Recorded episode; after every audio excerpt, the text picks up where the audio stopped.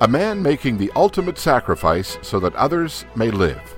This is at the heart of the gospel.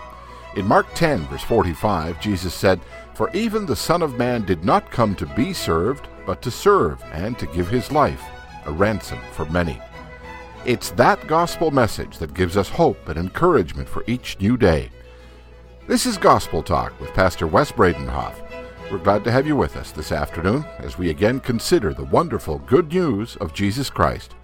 Join us, won't you, as we again spend some time reflecting on God's Word, the Bible. Here's our pastor and teacher, Wes Bredenhof.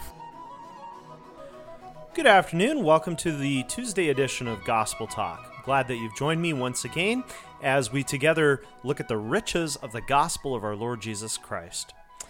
Well, at the beginning of today's program, I want to draw your attention once again to the Gospel Talk blog. If you go online, you can go to gospeltalkradio.blogspot.com and you can find our archive of past programs. If you've missed a program, you want to listen to one again, or if you'd uh, like to leave a comment or a question, that opportunity is there at the blog as well. Once again, the address gospeltalkradio.blogspot.com. You can also email me if you've got any comments or questions. My email address, gospeltalk at hotmail.com. Once again, gospeltalk at hotmail.com. Well, this week on Gospel Talk, we're looking at Mark chapter 8, verses 22 to 30. There we find the account of a blind man healed at Bethsaida and also the confession of Peter. Well, to begin with today, I'd like to read with you from Job 19. These are some beautiful words. You know, Job, he suffered so horribly, but yet he had this great hope. And he says it in verse 25 I know that my Redeemer lives, and that in the end he will stand upon the earth. And after my skin has been destroyed, yet in my flesh I will see God. I myself will see him with my own eyes, I and not another.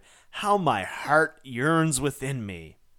Those words were spoken by Job, and they expressed the hope of the resurrection. Job's hope was, his firm confidence was that someday his body would be raised from the dead and that his two physical eyes would see Jesus Christ.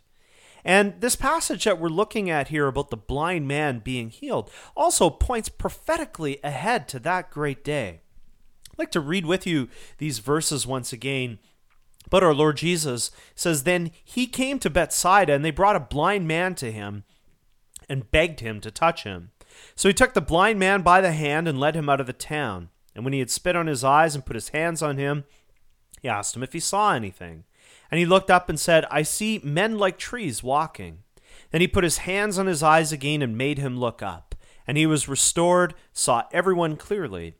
And he sent him away to his house, saying, Neither go into the town, nor tell anyone in the town. You see, this healing points ahead to the blessed day when there will be no blindness on the earth. In the restored and redeemed creation, every single human eye will see that it was see the way that it was designed to. You know, sometimes people have this idea that we're going to live into eternity as disembodied beings, you know, just pure spirit. That's not true. The hope of the resurrection is that our bodies will be raised from the dead. Our souls and our bodies will be reunited again. We will have our eyes back exactly the way that they were, except glorified and improved to the to perfection. Our eyes are going to work exactly the way that they were designed to. So if we've struggled with blindness here on this earth, we can be sure that in the age to come, on the new heavens and new earth, there will be no blindness. And that's also emphasized in Revelation 22, 3 to 4. The throne of God and of the Lamb will be in the city, and his servants will see, serve him. They will see his face. We will all see him. Like I said yesterday, someday your eyes may fail you on this earth, and maybe they have already. And if they do, or if they have, you can be confident that someday you will see again. Because Jesus is your Redeemer, and your Redeemer lives. Your body will someday be like his glorious body, and that means that your sight will be restored to exactly the way that it was designed to be. What a wonderful hope that we have. What confidence that we can have because of the gospel. And so the Lord Jesus sent this man who had been healed back to his home quietly. The man was instructed not to go to the village, not to, to tell anyone. Again, for, for some reason, this was a time for not telling far and wide about the Lord Jesus and his power. And it seems to have a lot to do with the fact with that his date with death is quickly approaching. And from Bethsaida, the Lord Jesus and his disciples head north towards Caesarea Philippi. And over the next few chapters in the Gospel according to Mark, we see a lot of traveling taking place. Christ is moving around quite a bit, and his disciples follow him everywhere he goes. He's on a journey, and so are they. Many commentators see the journey as a sort of a, a picture of discipleship. I, I think that's I think that's accurate. I think that's in fact what's happening here. And then later on, after Pentecost, this is underlined when the, the Christian faith comes to be known by the early Christians as the way. It's the road, the journey. That's a picture of our life here. We are pilgrims on a journey. We can become very comfortable here in this in this world, in our, our homes, our societies, everything around us. very comfortable we got to remember that this world is not our home. We should never forget that. And the goal is to grow and to see more clearly as we travel on the way that we have a heavenly home that is waiting for us. We have the new heavens and new earth in the age to come. And as they were traveling on the way, the Lord Jesus asked those disciples a simple question. And it's a question that comes up time and again in Mark though not always ex- in exactly this format, because it's it's Mark's key theme. The key theme of the gospel according to Mark is the identity of Jesus Christ. And so Jesus asks, "Who do people say that I am?" And Mark told us at the beginning in Mark 1 verse 1 that Jesus is the Christ, the Son of God. And so we know the answer to that question, or at least we should. But the disciples don't have the advantage of having the voice of a narrator in their living drama. And so at the end of chapter 4, when Jesus calms the storm, we hear the disciples asking among themselves, Who is this? Even the wind and the waves obey him. And like I said, Jesus' identity, who is this, comes up again and again in the first half of Mark.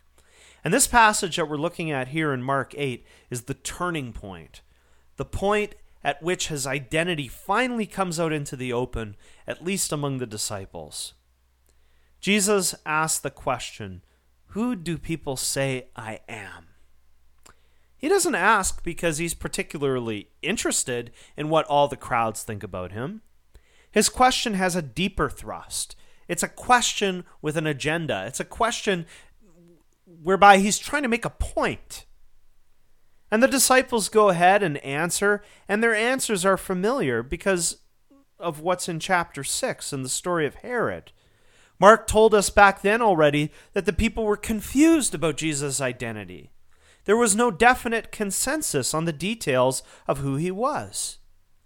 And that's clear from the disciples' answer as well. Some think him to be John, John the Baptist. Others think him to be Elijah and some thought he might be one of the other Old Testament prophets, maybe uh, Jeremiah. But even though all those answers differed on the details, they did have one thing in common. Everyone agreed that he was some kind of prophet. But no one could seem to get beyond that. There was a sort of collective blindness that kept them in the dark. Jesus got this answer and then he moved towards his real question. But what about you? Who do you say that I am?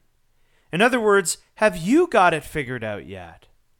And remember, the question at the end of the last passage in Mark 8, verse 21. So he said to them, How is it that you do not understand? How is it that you don't understand about all these things that I've been doing? Where are the disciples on the question of Jesus' identity?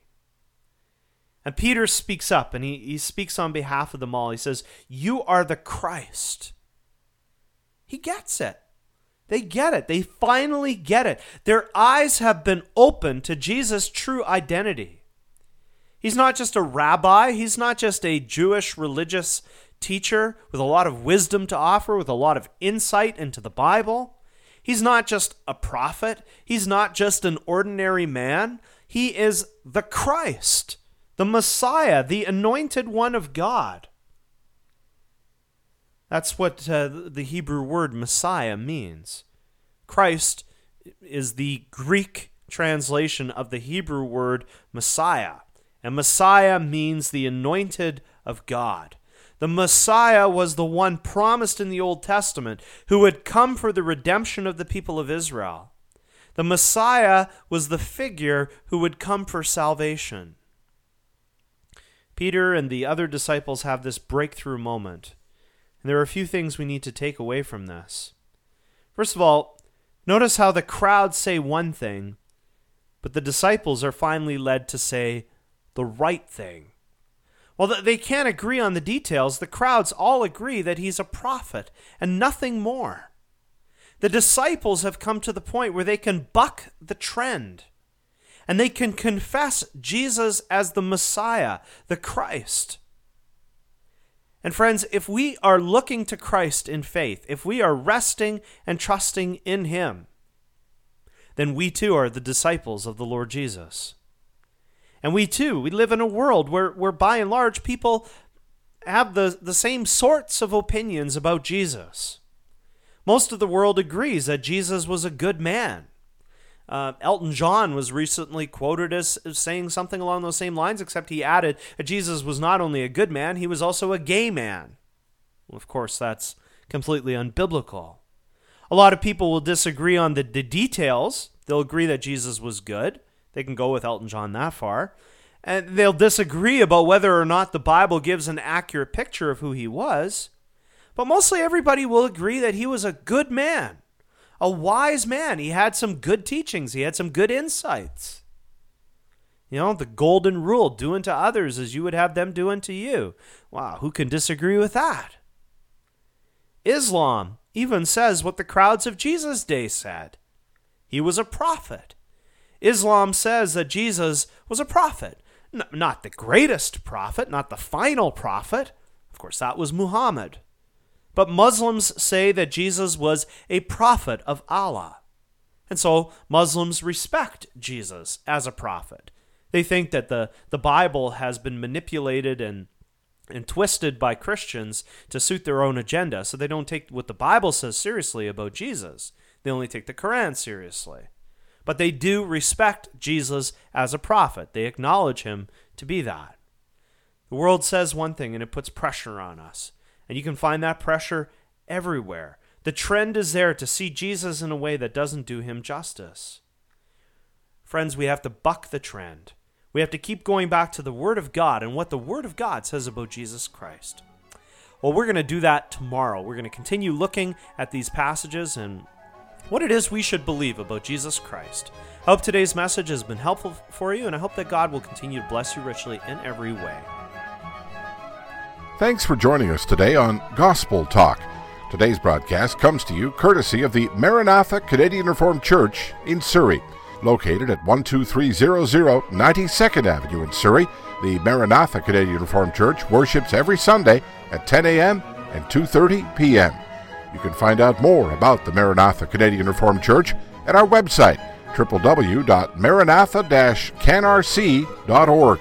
That website again www.maranatha-canrc.org. If you'd like more information or you'd like to drop us a note of encouragement, you can email us at gospeltalk at hotmail.com. Again, that email address, gospeltalk, all one word, at hotmail.com. You can also call us toll free at 1 866 288 1087. Again, that number 1 866 288 1087. We're glad you tuned in today, and we hope you'll join us again tomorrow at 2:45 right here on KARI. This has been Gospel Talk with Pastor Wes Bredenhof.